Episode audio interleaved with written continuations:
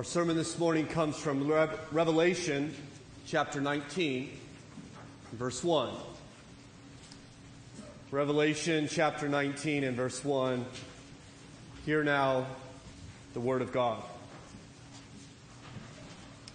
After this, I heard what seemed to be the loud voice of a great multitude in heaven crying out, Hallelujah! Salvation and glory and power belong to our God, for his judgments are true and just. For he has judged the great prostitute who corrupted the earth with her immorality and has avenged on her the blood of his servants. Once more they cried out, Hallelujah! The smoke from her goes up forever and ever. And the 24 elders and the four living creatures fell down and worshiped God who was seated on the throne, saying, Amen, hallelujah. And from the throne came a voice saying, Praise our God, all you his servants, you who fear him, small and great. Then I heard what seemed to be the voice of a great multitude, like the roar of many waters, and like the sound of mighty peals of thunder, crying out, Hallelujah! For the Lord our God, the Almighty, reigns. Let us rejoice and exult and give him the glory, for the marriage of the Lamb has come, and his bride has made herself ready. It was granted her to be clothed, to clothe herself with fine linen, bright and pure. For the fine linen is the righteous deeds of the saints. And the angel said to me, Write this. Blessed are those who are invited to the marriage supper of the Lamb. And he said to me, These are the true words of God. And then I fell down at his feet to worship him. But he said to me, You must not do that. I am a fellow servant with you and your brothers who hold to the testimony of Jesus. Worship God, for the testimony of Jesus is the spirit of prophecy. Let us pray together.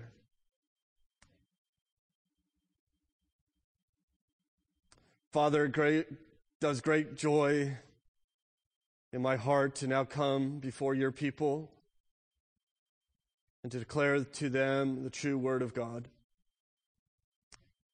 I ask that you would help us now through your spirit that we too may cry with heaven itself, hallelujah, to our Lord God the Almighty. Let your word stir within us great delight and affection for you, we pray. In Jesus' name, amen. On Sunday, October 30th, 1938, millions of radio listeners were shocked when the news announced the invasion of Earth by aliens from Mars. Many panicked when they heard of the Martians' ferocious and seemingly unstoppable attack on humanity. Of course, it was a hoax. It was Orson Welles who fooled millions of people in his adaptation of the novel by H.G. Wells' War of the Worlds. The script unfolded by interrupting a musical variety program by the CBS radio network.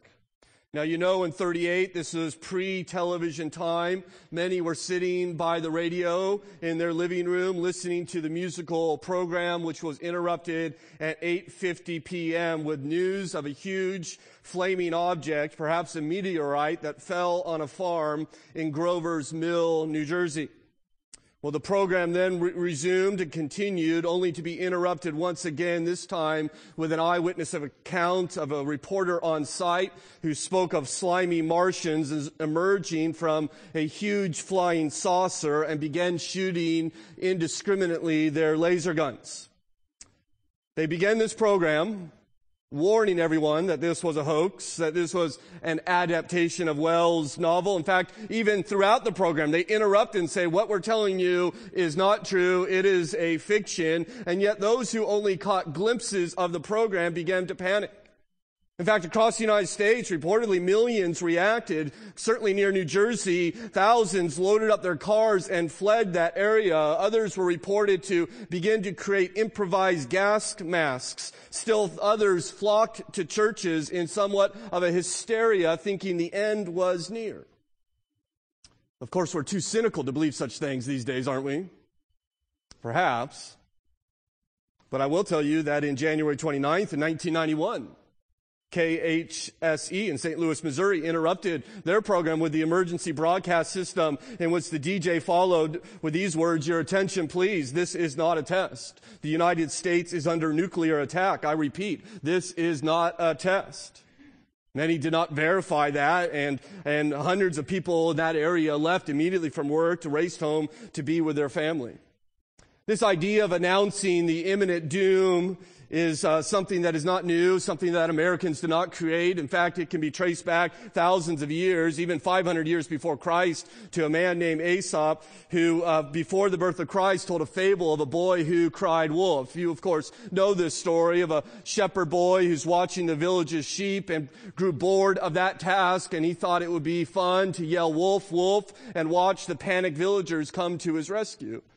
He, of course, did this time and a time again until finally a real wolf came and he yelled help, and no one came. They considered it a hoax, even though it was true. I think perhaps the villagers' sentiment that this is true, this is a hoax, perhaps captures the modern day sentiment concerning the biblical teaching that on that glorious day, Christ will come. He will return. I imagine if you told the average person on the street that you believe Jesus Christ one day will return from heaven with a rod of iron and a sword, they would look at you somewhat strangely. They would probably think you can't be serious in a day like this that you actually believe such fables. The trouble is that one day people will discover that it is no fable and that day will be too late. God does not amuse himself by causing meaningless panic. Jesus himself announced, you will see the Son of Man at the right hand of power and coming on the clouds of heaven. I'm here to tell you it is no fiction. It is no hoax. God does not cry wolf. He is returning. And he will be triumphant when he does. Of course, we already know that when Christ came the first time, he was triumphant. This today, as you know, is Palm Sunday a day in which we remember the triumphal entry of Christ into Jerusalem. It's recorded in all four Gospels. Perhaps we can look at John's account just for a moment. Here we see that it, as Jesus approached Jerusalem, he did so to great acclaim, great celebration, indeed great praise, and I would say worship. For John chapter 12 and verse 12, we read the next day, the large crowd that had come to the feast heard that Jesus was coming to Jerusalem. And verse 13 says, So they took branches of palm trees and went out to meet him, crying out, Hosanna! Blessed is he who comes in the name of the Lord, even the King of Israel.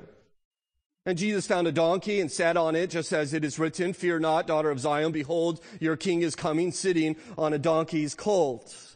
You see the great jubilation that the pilgrims flocked to Jesus as he rose triumphantly into Jerusalem. They took their robes off their, their shoulders and laid it in the dirt before him. They cut down palm branches and, and put them before this king amidst the shouts of their praise and celebration as Jesus ride, rode into Jerusalem on a donkey. That's interesting, isn't it? Because nowhere else in Scripture's account do we ever have Jesus riding any animal whatsoever. And yet on this specific time, he chose to ride an animal. In fact, he even chose to send two disciples ahead of time to make sure that he got a donkey, a very specific one, one that had never been ridden before. What's he doing? Why come not walking as he seemed to do everywhere else, but at this one time he came on a donkey? Well, he's fulfilling prophecy, isn't he? And John records it here in verse 15. He says, Fear not, daughter of Zion, behold, your king is coming, sitting on a donkey's colt, as he quotes Zechariah, the great prophet of old. See, Jesus is declaring when he arrives that he is arriving as a king. That's what he's saying on the back of that donkey. In fact, Luke records the, the people who saw him declare, blessed is the king who comes in the name of the Lord. Matthew said, Hosanna to the son of David, Hosanna to the king, as they all gathered together to shout Jesus' praise. In fact, I don't know if they realized this, but they too were fulfilling prophecy. It was not simply Christ who fulfilled Zechariah's prophecy by riding the back of a donkey, but the crowds join in in the fulfillment. For Zechariah 9 and verse 9 says, Rejoice greatly, O daughter of Zion. Shout aloud, O daughter of Jerusalem. Behold, your king is coming, humble and mounted on a donkey. And as the people gathered in the street and cried out in praise and leapt for joy and sang their great acclamation to Jesus, they fulfilled what God foretold they would as Jesus came triumphant. Well, I'll tell you, as we have already established this morning, that Jesus is coming again, and he will be no less triumphant when he returns. In fact, if you look in Revelation 19, which I believe to be an account of the return of Christ, you see that they will respond very similarly to those who saw Jesus 2,000 years ago riding into Jerusalem. In fact, in verse 1, we see they will cry out, Hallelujah, salvation and glory and power belong to our God. Again, verse 3, they shall cry out, Hallelujah. And in verse 4, Amen, Hallelujah. And again in verse 6, Hallelujah, for the Lord our God, the Almighty reigns. It's the only place in Scripture you'll see this word hallelujah. It's in Revelation chapter 19. It's a Hebrew word. It's a compound word. Hallel mean praise. Yah meaning Yahweh. Praise God is what they're saying over and over again. There's this massive outpouring of praise to God. The multitude of heaven rejoices in their God. They begin to worship Him when Christ is getting off His throne to return to this earth. They praise Him. In fact, you notice John gets somewhat caught up in this, don't you? In verse 10, he says, then he fell down to worship, uh, at his feet to worship Him. That is an angel. The angel said to him, you must not do that. I'm a fellow servant with you and your brothers who hold to the testimony of Jesus. Worship God. God, he says. You see, John, I think, is so overwhelmed by this vision, by heaven's thunderous celebration, that he begins to worship this angel. Now, if I'm writing the book of Revelation, I think I would have left that out. I think I would probably not have included this folly. You see, John's not boasting here, he's confessing. He got caught up in it all. The angel rebukes him and tells him where his worship ought to be directed, and he says, You ought to be worshiping God. In fact, friends, I believe the main reason God gives us Revelation 19 or even the book of Revelation, or I'd probably say the, the Bible itself is in order for you and I to have great grounds to praise and to worship and to glorify our God. This is what uh, the angel tells John to do. In fact, there seems to be in heaven some type of uh, uh, worship minister, if you will, a, a director of worship. For you note verse 5, it says, And from the throne came a voice saying, now, this isn't God's voice, it's someone else nearby the throne. And notice what the voice is saying. It is a call to praise, a call to worship. For he says, praise our God. Therefore, it's not God himself who's singing this, but it's someone else who stands there in the courts of heaven and calls for the church to praise our God, all you his servants, you who fear him, small and great. Well, I think that command is obeyed well. For you note verse 6, their obedience to this call then I heard what seemed to be the voice of a great multitude, like the roar of many waters, like the sound of mighty peals of thunder crying out, Hallelujah. See, John didn't live in our day, does he? He doesn't know the sound of a jet flying overhead or a tank firing its cannon. He doesn't know what it's like to turn up the volume on your radio to as high as it can go. So he thinks of the loudest sounds he could think of in order to describe heaven's worship of God. He says, sound like peals of thunder sounded like the roar of water. And yet it, it wasn't these, these noises of destruction, but of the church's joy. He's overwhelmed by the intensity of their worship, by the volume of their praise. If I can say, by the way, I think this, this is one of the reasons we ought to gather. It's one of the hundred reasons we ought to gather routinely and worship God together, shoulder to shoulder. We need times where we stand with one another in celebration of God. We need times built into our schedule when we shout to Him. Yeah, amen. That's right. When's the last time you shouted not at a sporting event? Right? We need to get together to praise our God, to shout to Him, to declare, Amen, Hallelujah. We love you, Jesus. And He gathers us together as He did in heaven in order they, they might praise Him. In fact, every time you look in the book of Revelation, we get glimpses of earth and heaven, earth and heaven, earth and heaven. And you know, every time we see in heaven, we see the people who reside there occupied with one reality, and that is the worship of God Himself, the Almighty.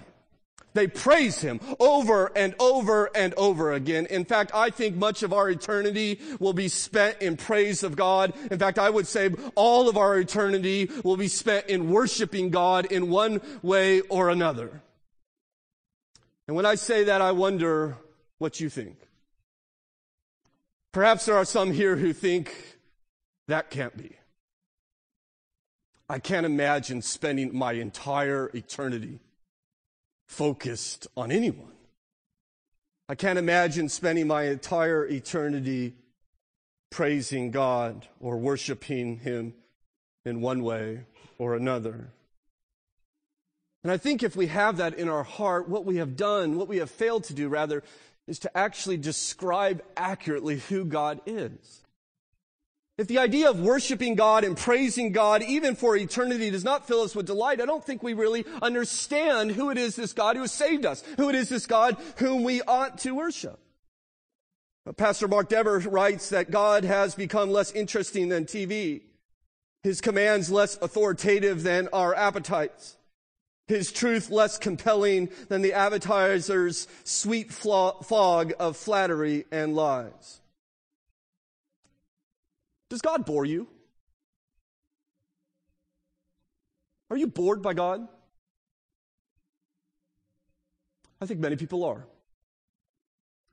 And I think the real reality is that they're bored by God because they do not understand who God is.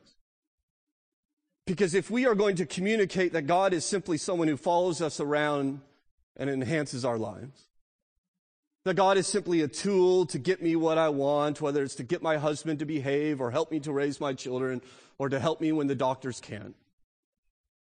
If he's just something that actually I'm going to use to actually get my heart's desire, the idea of worshiping him or praising him for eternity will not fill us with delight, perhaps with dread. I think the solution, therefore, is to understand who God is. I think this is why we have Revelation 19. I think it is a beautiful declaration of who our Lord is and how heaven responds to that. Here in Revelation 19, we see a God worthy of worship, worthy of shouting, worthy of our hallelujahs. And so I simply this morning would like to listen in on heaven's worship. I'd like to see what's getting them so fired up so that you and I can worship God as well so that we can join in. I think if we are going to worship God like heaven does, we need to see God as heaven does. And so I see three realities in this text for which we ought to worship God. I tell you, number one, hallelujah, praise God for the Lord God Almighty conquers. Number two, I would say hallelujah for the Lord God Almighty reigns. Number three, hallelujah for the Lord God Almighty saves. Well, let's consider first of all, hallelujah, praise God, for the Lord God Almighty conquers. Note verse 1. After this, I heard what seemed to be the voice of a great multitude in heaven crying out, Hallelujah! Salvation and glory and power belong to our God, for his judgments are true and just, for he has judged the great prostitute who corrupted the earth with her immorality and has avenged on her the blood of his servants. Heaven is praising God because he wages war. He conquers what Revelation calls the great prostitute. We see her described in chapter 17 and again in verse 18. She is sometimes called Babylon, and I believe she is the description, this great prostitute or Babylon is the biblical description of this final uh, image of godless society, godless culture that rebels against God and leads us away. In fact, let's consider this great prostitute here in Revelation chapter 17. In verse 1, he says, Come, I will show you the judgment on the great prostitute who is seated on the many waters, with whom the kings of the earth have committed sexual immorality, and with the wine of whose sexual immorality the dwellers on, on the earth have become drunk. And he carried me away in the spirit into a wilderness, and I saw a woman sitting on a scarlet beast that was full of blasphemous names, and it had seven heads and ten horns. The woman was arrayed in purple and scarlet and adorned with gold and jewels and pearls, holding in her hand a golden cup full of abominations and the impurities of her sexual immorality. And on her forehead was written a name of mystery, Babylon the Great, mother of prostitutes and of earth's abominations. Babylon, this great prostitute, as I said, is the godless society that will stand in opposition to God. She will do so by seducing people into her sin. We see this in their praise. Their praise chorus uh, lists her sins for us here in Revelation 19 and verse 2 as they declare she has corrupted the earth with her immorality. She seduces us into pursuing pleasures of this world. She seduces us in following after or pursuing power and wealth and acclaim and position and those physical appetites. I don't know about you, but I live in a culture where I believe I'm induced to follow these things every day I believe we are surrounded by the appeal to chase after the wind, to give our life for the bubbles of this world, to love the trinkets, to seek after them, to fantasize about getting more of them, even to go into debt for them, to give our lives up for them. The Bible tells us this is no accident. There is a civilization that is coming, a culture in which we all shall live in called Babylon, and she seduces us away from God into idolatry, and she does so more, I believe, every day. And though she cannot seduce or induce into pursuing these things, she actually kills. For you note the end of their praise chorus there in verse 2 and has avenged on her the blood of his servants. Though she cannot get into uh, this sin, she actually will kill those who rather would worship our Lord Jesus. In fact, if you look back in Revelation 17 and verse 6, it says, And I saw the woman drunk with the blood of the saints, the blood of the martyrs of Jesus. This is where we live. We live in Babylon. What are we to do? Can we vote her out of office? Can we legislate her away? I believe in the democratic process. I think we ought to be involved in it, but I think we also ought to be aware that we will not defeat Babylon, but Christ will. For you see, they are worshiping Christ. They are praising hallelujah because he has judged the great prostitute. He has come against her. In fact, I believe there's a great description of what Christ will do here in Revelation 19 and verse 11 when he comes in this glorious day that we sung about. We see in verse 11 of Revelation 19, then I saw heaven open and behold a white horse and the one sitting on it is called faithful and true and in righteousness he judges and makes war. I like that verse there that Jesus in his righteousness, his goodness judges and makes war. I think it's important for us to understand this. I don't know if you have been told that Jesus is a pacifist, that Jesus will never hurt anyone. I rejoice that today is a day of grace, a day of great long suffering, a great of kindness and tenderness when God offers to anyone who would bow their knee eternal life, salvation, and forgiveness. Of course, we live in that day, but I tell you, the Bible tells us there's a day coming when he will ride not on the back of a humble donkey, but on a white horse charging into war, and he will make war against all those who continue in their rebellion, who refuse to worship him and rather seek after the lust of Babylon. In fact, we see a further description in verse 12 as we read, his eyes are like the flame of fire and on his head are many diadems and he has a name written that no one knows but himself.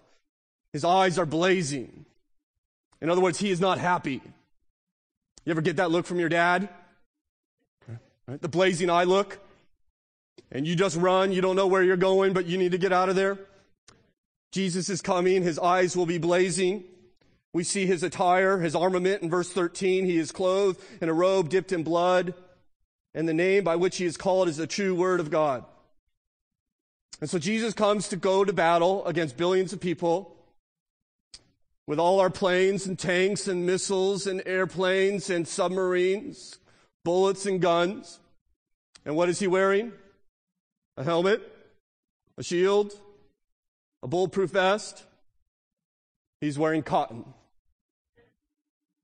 He is not afraid of us. He is not intimidated by us. He is not threatened by us. We can nuclear arm ourselves. We can get all our guns. We can amass all of our nation's armies, and he will come in a robe to do battle. He comes not alone, for verse 14 says, We shall accompany him, as we read, and the armies of heaven, arrayed in fine linen, white and pure, were following him on white horses. And so we will be there we too will be wearing fine linen. In fact, not just any kind of linen, white and pure, as we go out into battle. Now, I'm not a soldier, nor do I pretend to be, but I don't know many armies who go to battle bearing white. I think they march in victory parades in their dress uniforms, but they generally go to war in fatigues or camouflage. This seems like we're dressed up to go out to dinner with our wives, not go, to go to battle. I think the reality is we won't be doing much battling at all. We won't participate. In fact, we see that he will do the work, for verse 15 says, From his mouth comes a sharp sword with which to strike down the nations, and he will rule them with a rod of iron. He will tread the winepress of the fury of the wrath of God the Almighty. He comes to do war. He comes with a sword and a rod. In fact, a couple nights ago, my, my son Gideon likes this verse. We were praying, and Gideon was praying, and he said, He's coming with a sword out of his mouth. Isn't he, Daddy? That's right, with a sword out of his mouth. In fact, the Bible foretold he would, according to Isaiah chapter 11. There shall come forth a shoot from the stump of Jesse, and he shall strike the earth with the rod of his mouth, and with the breath of his lips he shall kill the wicked. You see, by the word he created all things, and by his word he will judge all things. We complete his description here in verse 16. On his robe and on his thigh, he has a name written King of Kings and Lord of Lords. The rest of Revelation 19 describes the battle as somewhat anticlimactic. There's no nuclear holocaust or anything exciting like that. Jesus just simply wins. He defeats his enemies, he destroys Babylon. Church, understand this is Jesus. White horse, eyes blazing, white robe dipped in blood, with a rod to rule the nations, to make war, King of kings, Lord of lords, crown on his head, and he comes to slay the nations. He comes to tread on the winepress of the fury of the wrath of God. And I think it's incredibly important that we understand this, because this is typically not what we think of when we think of Jesus. Mark Driscoll, pastor in Seattle, has very much helped me understand that we far too often portray Jesus as some effeminate, robe wearing hippie in a meadow with children on his lap.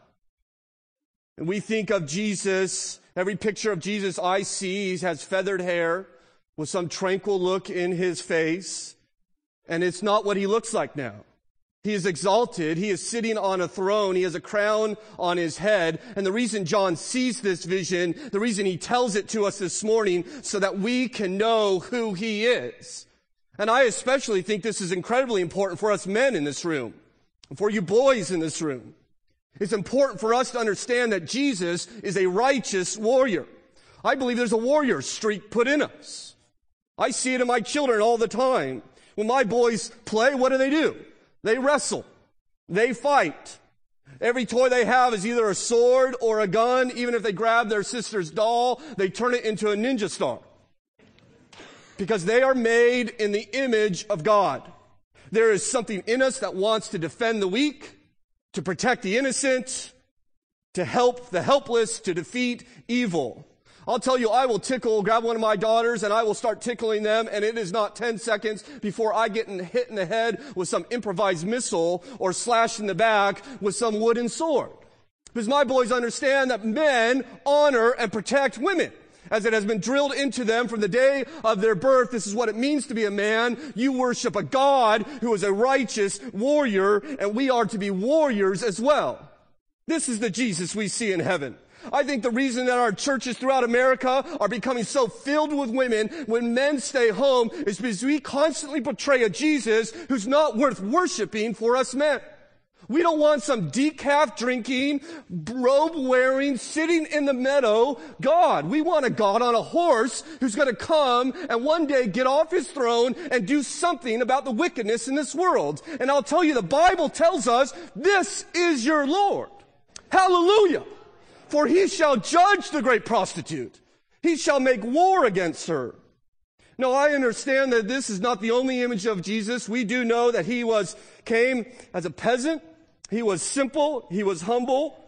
He was scorned and betrayed and mocked and beaten and died. That is also true of Jesus. And we ought to see him in this way. Don't misunderstand me. He came to give us life and we killed him. Then he rose from the dead and still offers us life.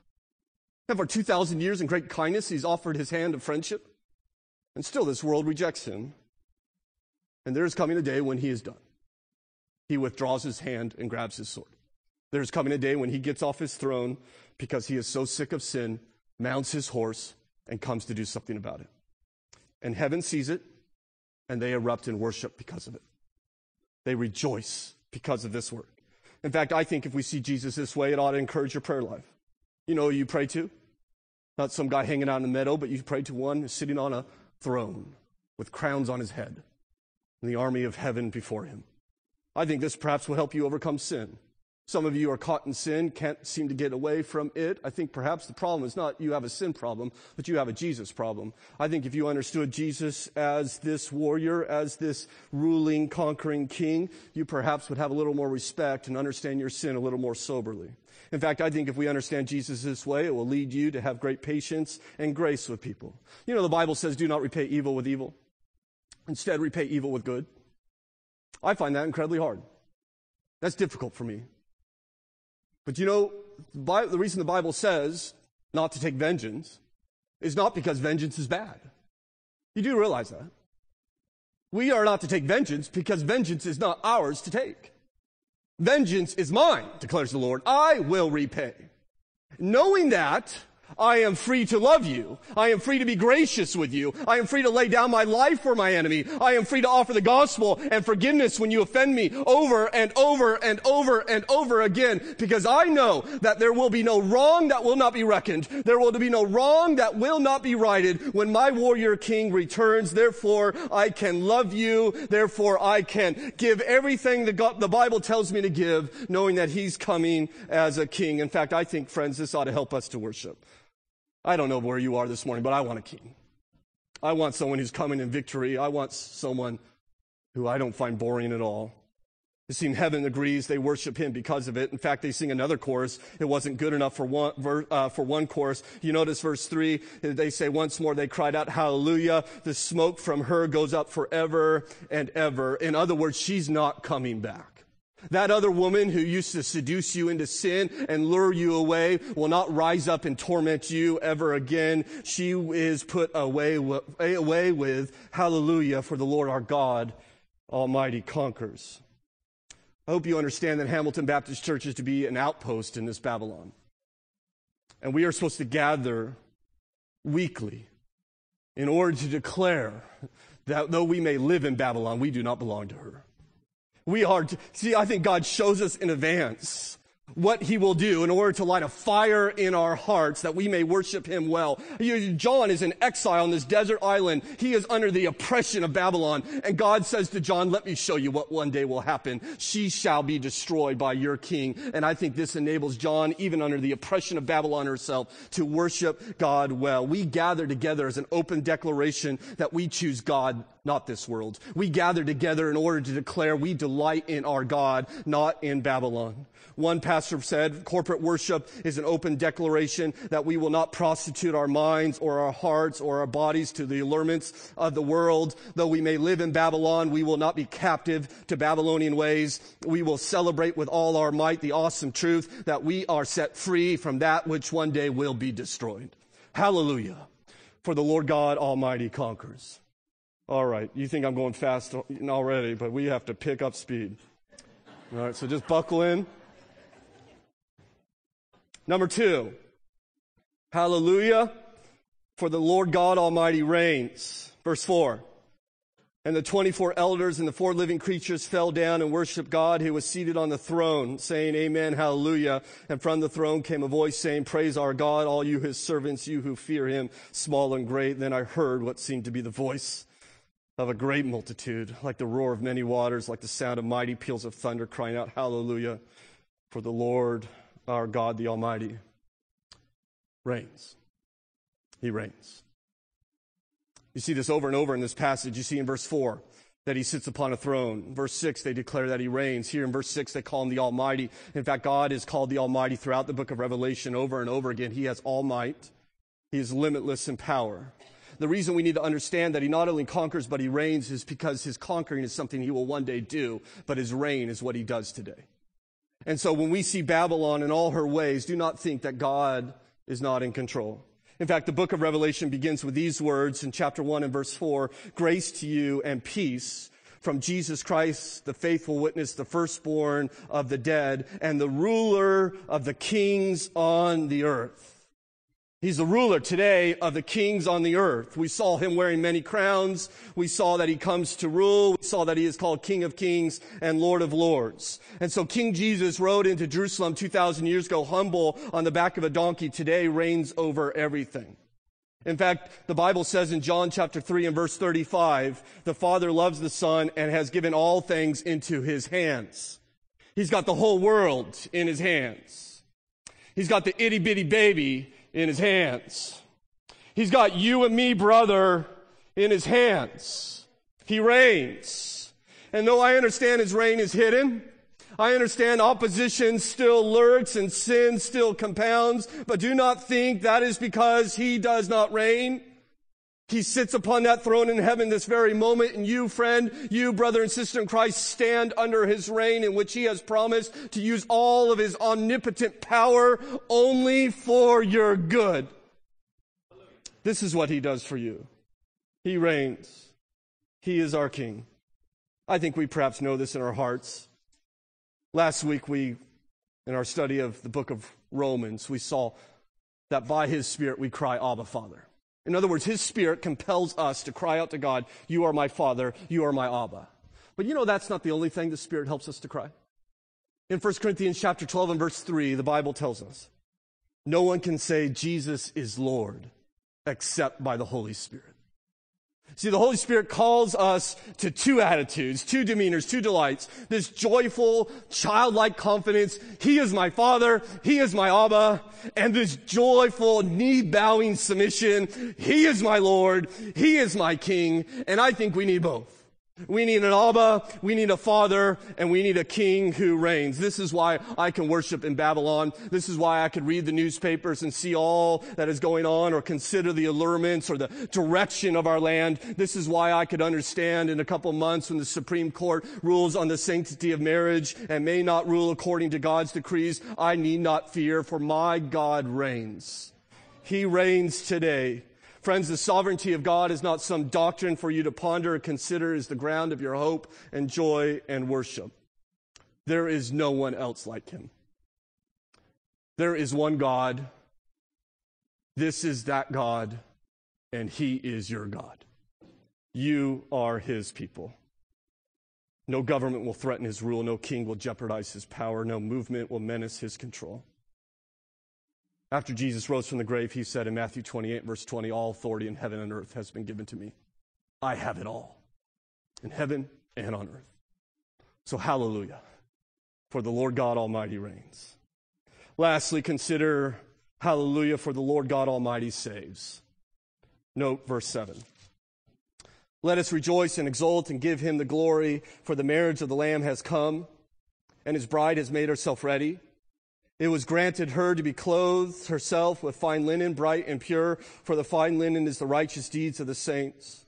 And the angel said to me, Write this Blessed are those who are invited to the marriage supper of the Lamb. And he said to me, These are the true words of God. We see two images here, two metaphors, one being the lamb, one being a wedding. In order to have the wedding, we need the lamb.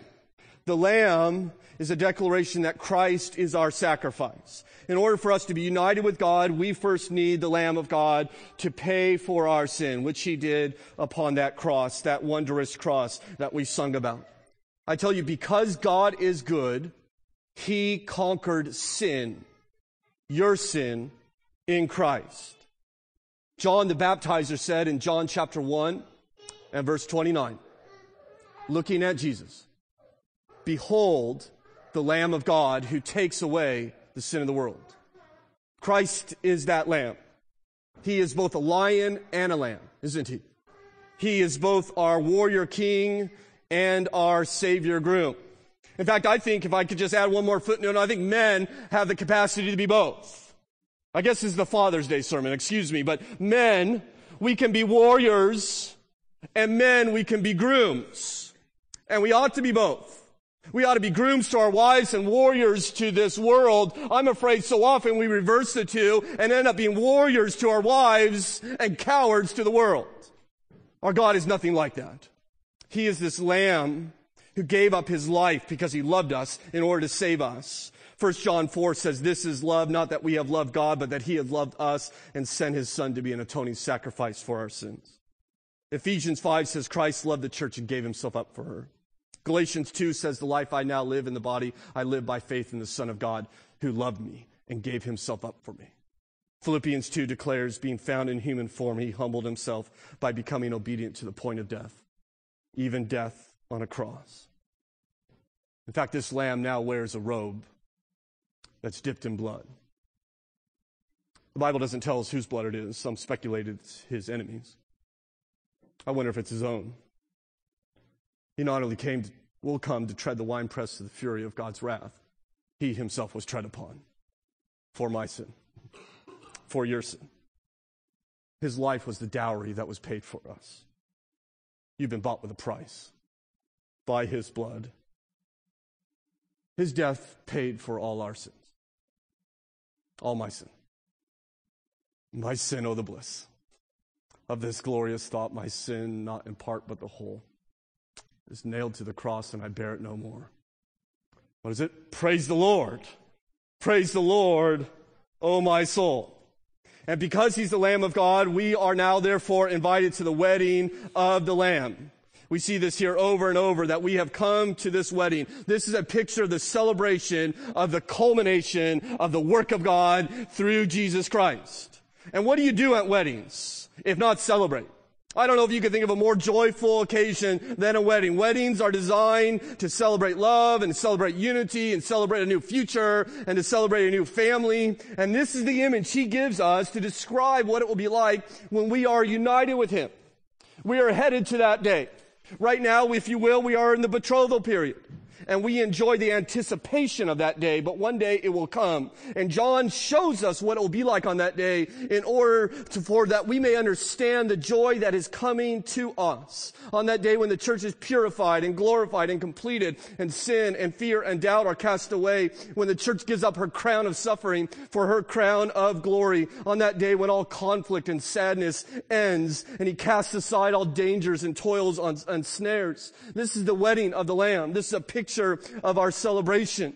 And I don't, by the way, I don't think it's going to end when the clock strikes midnight. I don't think this is one of those weddings that goes from six to nine. I think this is a picture of the joy and the celebration that we will have with God forever. This is a picture of the eternal joy in which we have. And because of that, verse 7 tells us, let us rejoice. Let us exult. Let us give him the glory. Praise God because of it. Worshiping God is not something you have to do. It's something you get to do. I'll tell you, I never met a bride who once said, do I really have to get dressed up on my wedding day? Do I really have to walk down the aisle? Do I, do I have to look him in the eyes, Pastor? No, I get to. I get to, she says. I've been dreaming this my whole life. I've been planning for this my whole life. This ought to be the church's attitude of that day in which we shall stand before the Lamb. Friends, verse 9 says, Blessed are those who are invited to the marriage of the Lamb. You are invited. You are not Babylon. You are the church. You will be handed a fork, not a sword. You are not the harlot. You are his bride. And so I say with heaven, hallelujah, for the Lord God Almighty saves. Are you bored with God? Do you find this God boring? Some do. I understand.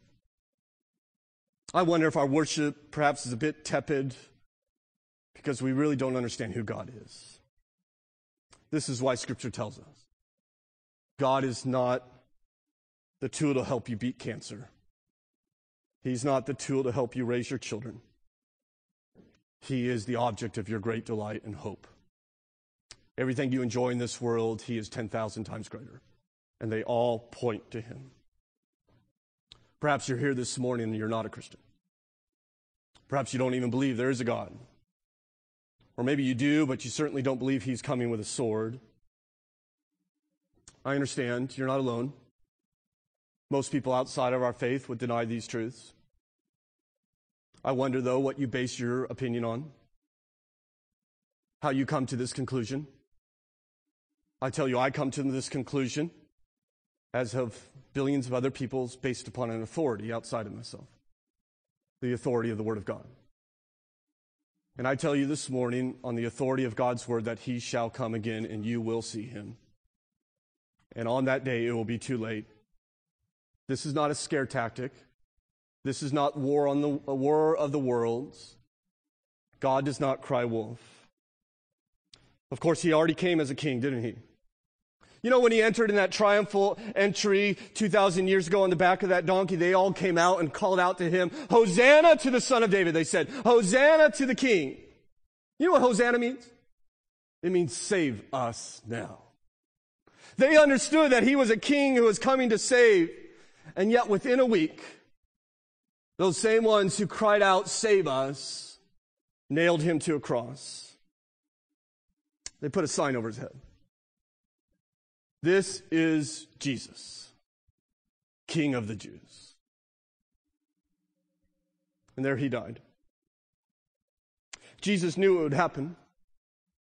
You realize that when he came into Jerusalem on that Palm Sunday in the midst of that hysterical praise, that great jubilation, the Bible tells us he began to weep. While everyone was shouting, Jesus was sobbing. Luke 19 tells us when he saw the city, he wept over it. And he said, If you would had only known on this day what would bring you peace.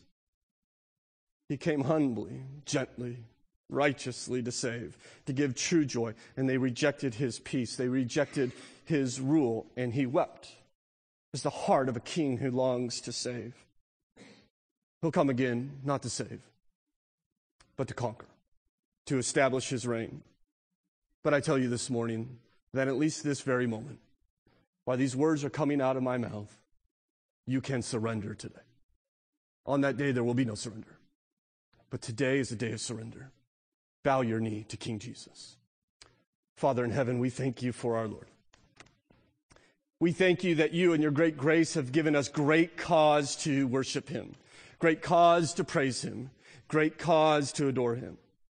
We thank you that as we patiently endure all this world has against your people. We thank you that we, as we live in this fallen land, on this fallen world, that we may love, that we may forgive, that we may sacrifice, knowing that one day you shall come to make all things right. We long for that day. We long for that day in which you shall ride from heaven, redeem the earth, and begin our eternal life with you. We ask you to come soon. We ask that one day soon we would be able to join the choir of heaven and that we too would cry out hallelujah to the Lord God the Almighty. And as we wait, we pray that you would help us to do so well here, that we would gather simply because we are compelled to praise you. We are compelled to worship our God. Help us, we pray in Jesus' name. Amen.